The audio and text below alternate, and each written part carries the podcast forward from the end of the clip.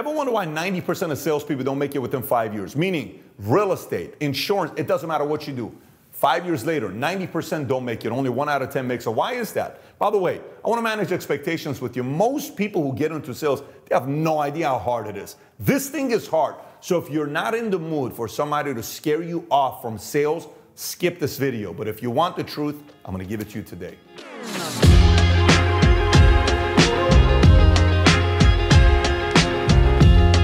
So stick around till the very end to get the PDF of today's content as well as tips on how to make it past your five years.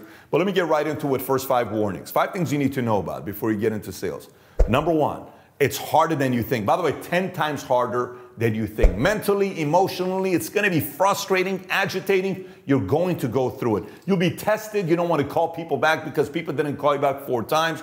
You have to learn the script of words. It's so annoying at first because it's harder you're not accustomed to it. Number two, it takes a lot longer to make money than you think. Some industries are different, but it takes a lot longer for you to make money than you think. Point number three, you're gonna make a lot less money at first than you think. By the way, most people get into sales because somebody sold them a dream, right? Oh my God, I wanna have that guy's life. I went into it because somebody sold me the dream. I wanna one day have the life and the cars and travel and freedom and all this other stuff, right? And then what you don't realize is that guy paid the price for many, many years until he had the lifestyle that he has today. So for you, manage expectations, knowing at first you're gonna be underpaid for a long time and don't be disappointed. We all go through that phase. Number four, you're gonna have a lot of sleepless nights thinking about sales. You're gonna go to sleep saying, Oh my God, is this person gonna buy tomorrow? What if they change their minds? This person changed their minds. What do I do with this? I was expecting this thousand dollar commission. What am I gonna do to pay my bills here? I need to get them. You're gonna go through those nights. The anxiety, mental, emotional, it's tough. You're gonna go through it. And last but not least, your friends, family, spouse, everyone's gonna ask you, How much money have you made? How much money have you made? How much money have you made? How much? Why are you doing this? Why'd you start to do this? You had a good job. Why'd you choose it? Everybody's gonna ask you, and this whole test of these five warnings I gave you, you're supposed to go through it. Here's why. Once you make it past these five areas and you overcome it, your skin is thicker, you can handle more, you become a leader, and somehow, some way, based on your work ethic, you improving, you getting better, attitude, all of that stuff, all of a sudden the floodgates open in sales for you and you wake up and you say, I never thought this is what was going to happen to me. That's kind of what happened to me, but you got to go through it. So if you're still sticking around to watch the content, let me share with you what things you could do to help you win the game of sales, especially after your first year. Number one, if you're going to do sales, go and seek out the best leader worth duplicating. The market's filled with a lot of average salespeople. The market's filled with a lot of average sales leaders. But the market's also filled with a lot of great salespeople and great sales leaders. You find the right sales leaders worth duplicating, the chances of you winning not only increases, but the speed and how quickly you win also increases. So choose an industry. Say you're going to do real estate, you're going to do digital marketing, insurance, finance, stocks, whatever it is. Fine. Choose that industry. Stay in that industry. Don't keep jumping industry to industry to industry. Rather, within that industry, Seek out the best mentors to work with. So that's point number one in the tip you're gonna get. Number two is the following. Since you know, and I know that this thing's gonna be hard mentally and emotionally, what worked for me is over and over and over again, I read autobiographies and content about people that persevered. Like even this month, the book of the month for my sales guys, I have 20,000 plus insurance agents. This month, the book we're reading is a book called Endurance. This is a book about you lasting. This is a book about you being able to go through tough times. You need to feed yourself so much of that because your friends, your family, your cousins, your girlfriend, your boyfriend, your husband, your wife, they're all putting so much fear. Babe, why are you doing this? Babe, why don't you go back to your job? Babe, why don't you go back to the you need to you need to almost fight off all that negativity with positivity that you can make it in sales. Point number three whatever product you're selling, do whatever you can to sell yourself on the product. Before I give you point number four, if you were in the sales office I was in, in Encino from 2002 till 2005, you would have found me all over the office with a role play buddy, role playing scripts. It didn't matter what it was. We would role play scripts and objections. We'd sit in a room for one hour after nine o'clock at night while everybody else is gone, and I would give an objection and you'd overcome it. Then I'm like, I can th- I think we can come out with a better way to overcome it. I would give it, you would give it. I would give it, you would give it. Oh, that was good. Then we write it down. Was like, let me try this one. How about this one? How about that one? That's the perfect one. How about that? How about this? How about that? We role played so much until any objection that people asked throughout the day, I could do my eyes closed. I can do it with my eyes closed today, even though it was in 2003, 2004. So find yourself a role play buddy and role play with them constantly until you can overcome all the major objections without even thinking about them. Point number five, when it comes down to prospecting, too many times people, all they think about what prospect is, let me send an email on LinkedIn. Let me DM this person. Let me go out there and prospect at an event. Let me do some business. Let me do this. Let me do that, right? So everybody they look at as a customer, but I want to kind of give you a complete different perspective. There's nothing wrong with looking at everybody as a customer. But think about it this way, okay? Imagine you like this 22 year old girl, okay, and you're 25, 26 years old, and you want to date her.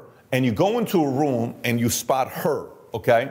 So she's the customer, like, I want her. She's the customer, right? Okay, no problem. Then there is a 58 year old woman over here you have no interest in because all you're thinking about is a 22 year old. But what you don't know is that 58 year old woman is her mentor her mom, her auntie that she admires the most, that if you win her, she'll put in a good word into the 22 year old and then she's gonna go on a date with you because she'll make the introduction. So rather than going 22, you go to the 58 year old, you talk to her, you get her, what can I get you something, ma'am? Is there anything I can get you? Oh, wow, you're so sweet. Yeah, you know what? I would like them. No problem. Let me get you a drink. Here you go. Thank you. Enjoy your evening. And then you walk away. That, that, fellow there got me a drink. What a nice, hey, let me introduce you to my niece. Let me introduce you, and then boom. So, Pat, where are you going with this? Here's where I'm going with this. I would go networking for my main referral source influencers, okay? And I took care of them as much as I could. Whatever they wanted, I took care of them because I knew they were going to lead me to the customers that I wanted. Not just once, not just twice, not just three times, for, for years and years and years and years to come. So, going back to it, as much as it's great to think about prospecting as in let me go get the client, think about prospecting as in let me find the influencers that can introduce me to customers for years and years and years to come. Point number six is try to redefine in your own mind. Like, think about when you think about what a salesperson looks like and how they work and how they talk, try to redefine that. Like, oh, to be great in sales, you have to be a car salesman. No, no it's, it's, and there's nothing wrong with that, but no, that's not the personality. When you think about a salesperson, to me, a great salesperson is one who asks the right question, is a great listener, who's coming from a place of wanting to help you as the individual that may be different than others and is able to tailor something that matches your needs, right? So think of sales that way. Don't think of sales as somebody who, you know, has all, everything is just perfect and put together and all this stuff. You know, I, I got a three piece suit on right now because I'm shooting a video with you. But believe me, I, am a guy that just went out there and I looked at it and said, I wonder how I can help this person. I'm, man, let me, I, you know, this person's slightly different than the other client I sat down with. Man, I, I, if they understood this product and if they said they want this, this can be so. Hey, you know what? After spending a lot of time, here's what I think would be a great uh, uh, product for you. These are the different things we can look at, but this is what I felt was great for you. But I want to open it up. What questions do you have on these products before I make the recommendations? This one I think is good for. You're taking a very consultative approach than just a slam dunk. I got to be able to be the best salesperson and push them, and I got to make them sign the check. That's in the movies. And quite frankly, those types of salespeople maybe worked in the 60s, 70s, 80s they don't work that well today. And even if you close, you ain't never gonna get referrals. And this whole name of the game is referrals. So salespeople like that, rarely be, customers become B-backs, and rarely do those customers give referrals. You want a lot of referrals. So redefine your image of what a salesperson looks like. Th- this next one's pretty much a story my life, and, and it has to do with follow-up. My confidence comes from follow-up. If you asked anybody that ever did business with me, they'll tell you Pat's biggest strength, who worked with me closely in sales, Pat's biggest strength in sales is follow up. Here's why. Did you know 80% of customers who buy, they'll say yes, but you got to follow up five times before they say yes. But did you also know 44% of salespeople don't follow up after the first time they don't hear back from the client. Let me say this one more time. 80% of sales requires five follow-up calls before they say yes and you fill out the paperwork. 44% of the time, salespeople don't follow up after the first call. So they leave a message, oh man, she's not interested. How do you know? Uh, they, they, they didn't pick up or call me back. So wait, let me get this straight. To you, you define that as they're not interested? Oh, yeah, of course. If they were interested, they'd call me back. Are you kidding me? Let me ask you a question. How many times, like right now, uh, while I'm sitting here, I got two texts. I'm telling these guys, I got to go make these texts, right? I clicked on the text, it shows it's red. I may forget about it after this meeting because I'm in the middle of something. And if that person doesn't follow up, this text may be lost in translation. And that could end up being business for one of the people right now that just texted me, right?